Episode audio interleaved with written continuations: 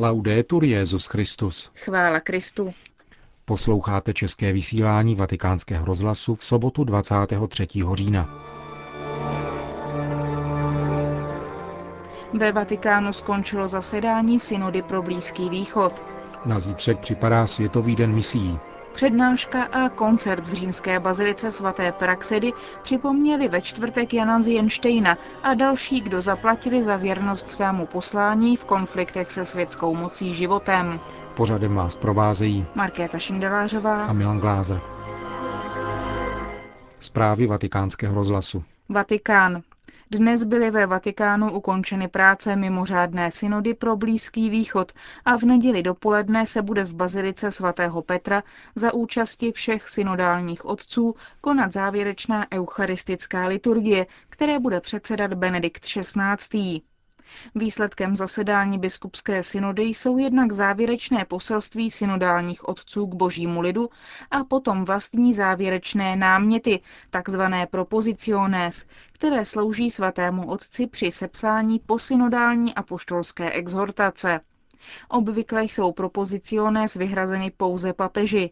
Ten však rozhodl o jejich zveřejnění, takže budou k dispozici všem, dnes byly představeny žurnalistům v tiskovém středisku svatého stolce. Závěrečných námětů je celkem 44. Jsou rozděleny do tří skupin, jež odrážejí témata diskutovaná synodálními otci během zasedání, která se všechna konala za účasti papeže. Generální relátor zasedání synody, koptský patriarcha Nagib, schrnul význam synodu takto. Tato synoda nám dala příležitost mluvit o naší reálné situaci a vyjádřit zároveň naše naděje a naši vůli spolupracovat se všemi na dobru našich církví i jednotlivých našich společností. Zvláštní sekretář synody Monsignor Suave zase zdůraznil význam mezináboženského dialogu. Je znakem svědectví lásky, evangelních a lidských hodnot.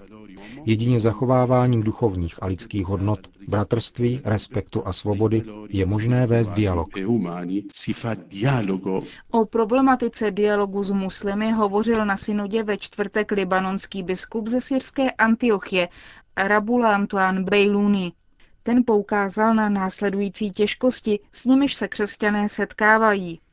Korán vštěpuje muslimovi domýšlivé vědomí, že vlastní pravé a úplné náboženství, hlásané největším a posledním prorokem, a vede tento dialog s touto nadřazeností jakožto boj, ve kterém už zvítězil. Korán, jenž je chápán jako text psaný Bohem od začátku do konce, přikládá stejnou hodnotu všemu, co obsahuje, věrouce, zákonu či nějaké praxi. Korán dovoluje muslimovi skrývat před křesťanem pravdu a mluvit a jednat v rozporu s tím, co si myslí a věří. Korán dává muslimovi právo soudit a zabíjet křesťany, ukládá náboženství silou, mečem. Proto arabské a muslimské země neuznávají náboženskou svobodu. Tyto a další argumenty však řekl dále biskup Bejlúny, nesmějí být důvodem k zastavení dialogu. Je třeba v něm pokračovat, ale formovat k němu vhodné osoby z řad kléru.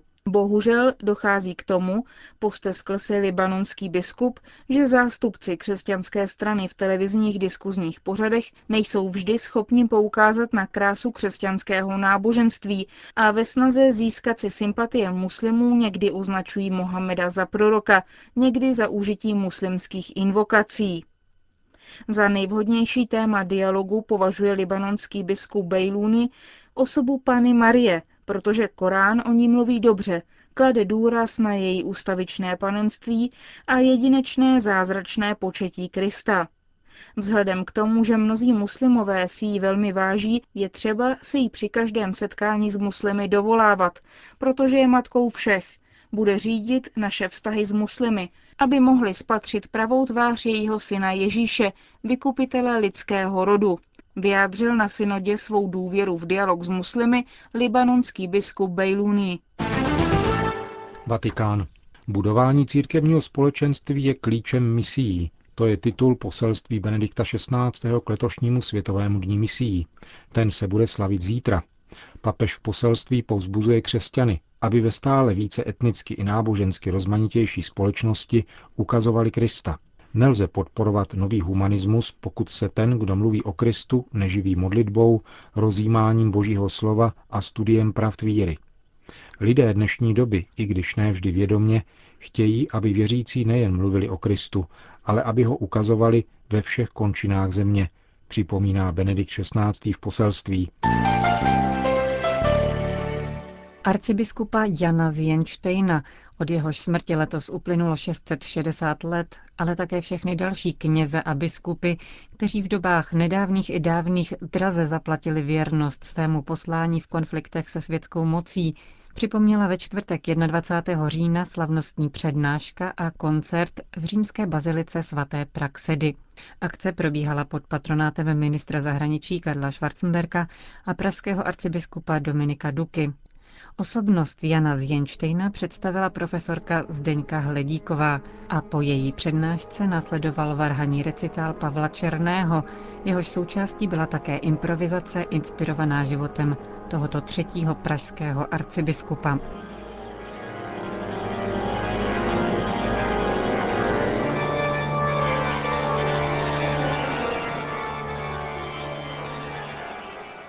Jan Zeinsteina mě oslovil svým jakoby nešťastným osudem, ale když to vezmeme z lidského hlediska, tak vlastně ještě nešťastnější osud je sám pán Ježíš, který vlastně v našich měříkách skončil špatně.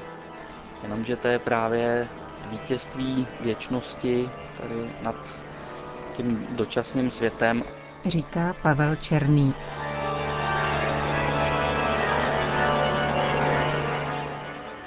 Přednáška profesorky Hledíkové byla určena mezinárodnímu publiku a tedy byla pronesena v italštině.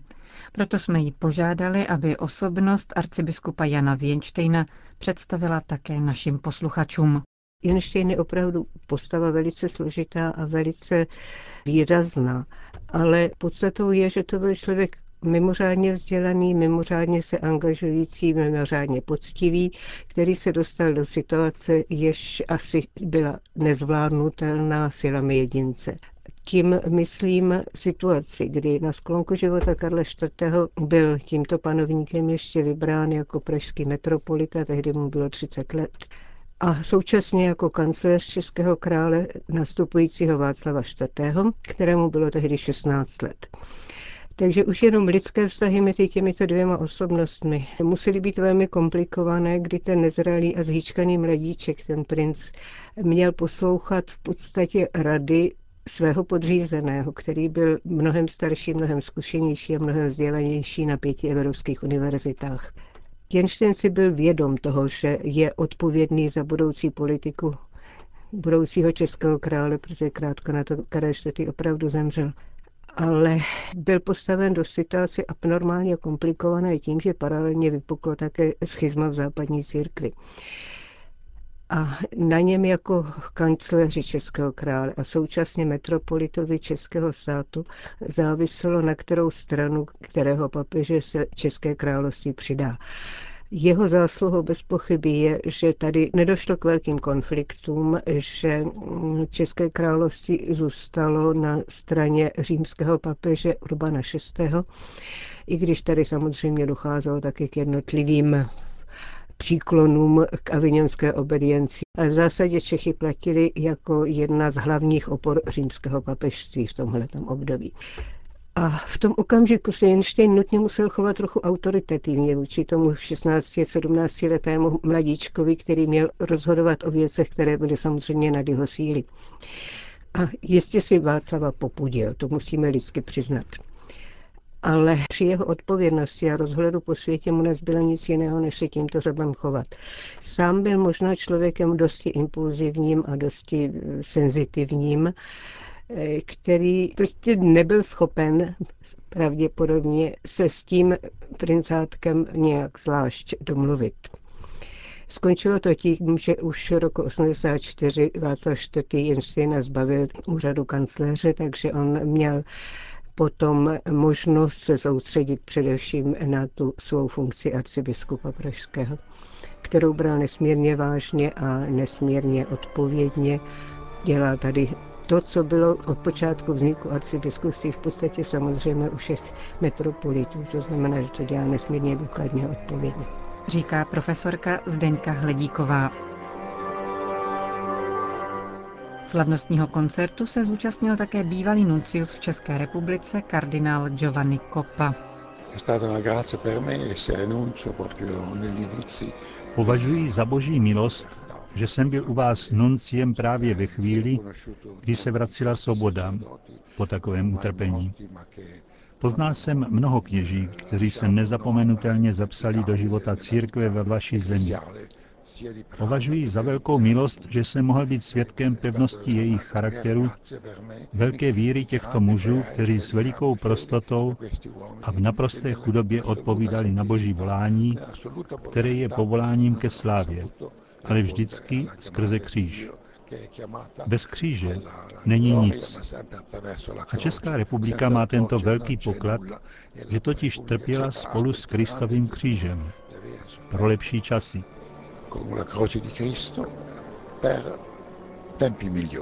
Říká kardinál Koppa.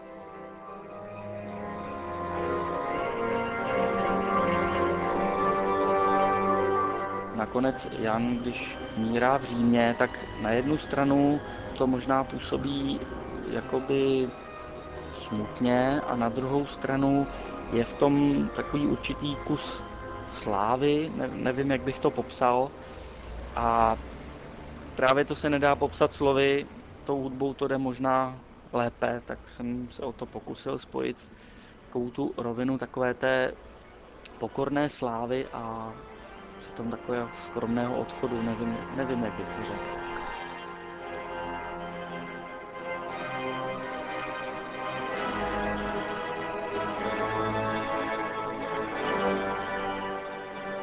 Večer v bazilice svaté Praxedy nad ostatky stovek mučedníků přenesených z katakomb a pod mozaikami nebeského Jeruzaléma završila modlitba kardinála Miloslava Vlka.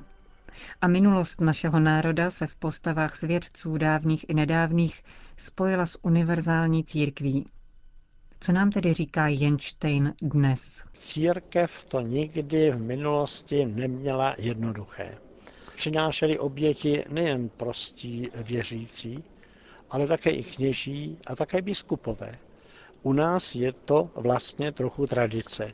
I ten Jan z Jenštejna, který tady byl představen, i eh, biskupové třeba z doby komunismu, jako kardinál Beran, který podobně jako Jan Zenštejna zemřel ve vyhnanství tady. Tyto skutečnosti říkají především nám, církvi, biskupům, že je zapotřebí přijmout kříž s vírou, že spojení s Bohem a s jeho pomocí mohou ty kříže, i ty komunistické, přispět eh, k dobru. Samozřejmě člověk není stvořen pro utrpení. Jsme stvořeni pro štěstí, ale k tomu štěstí a pokoji se často dochází i touhletou cestou bolestnou, cestou kříže.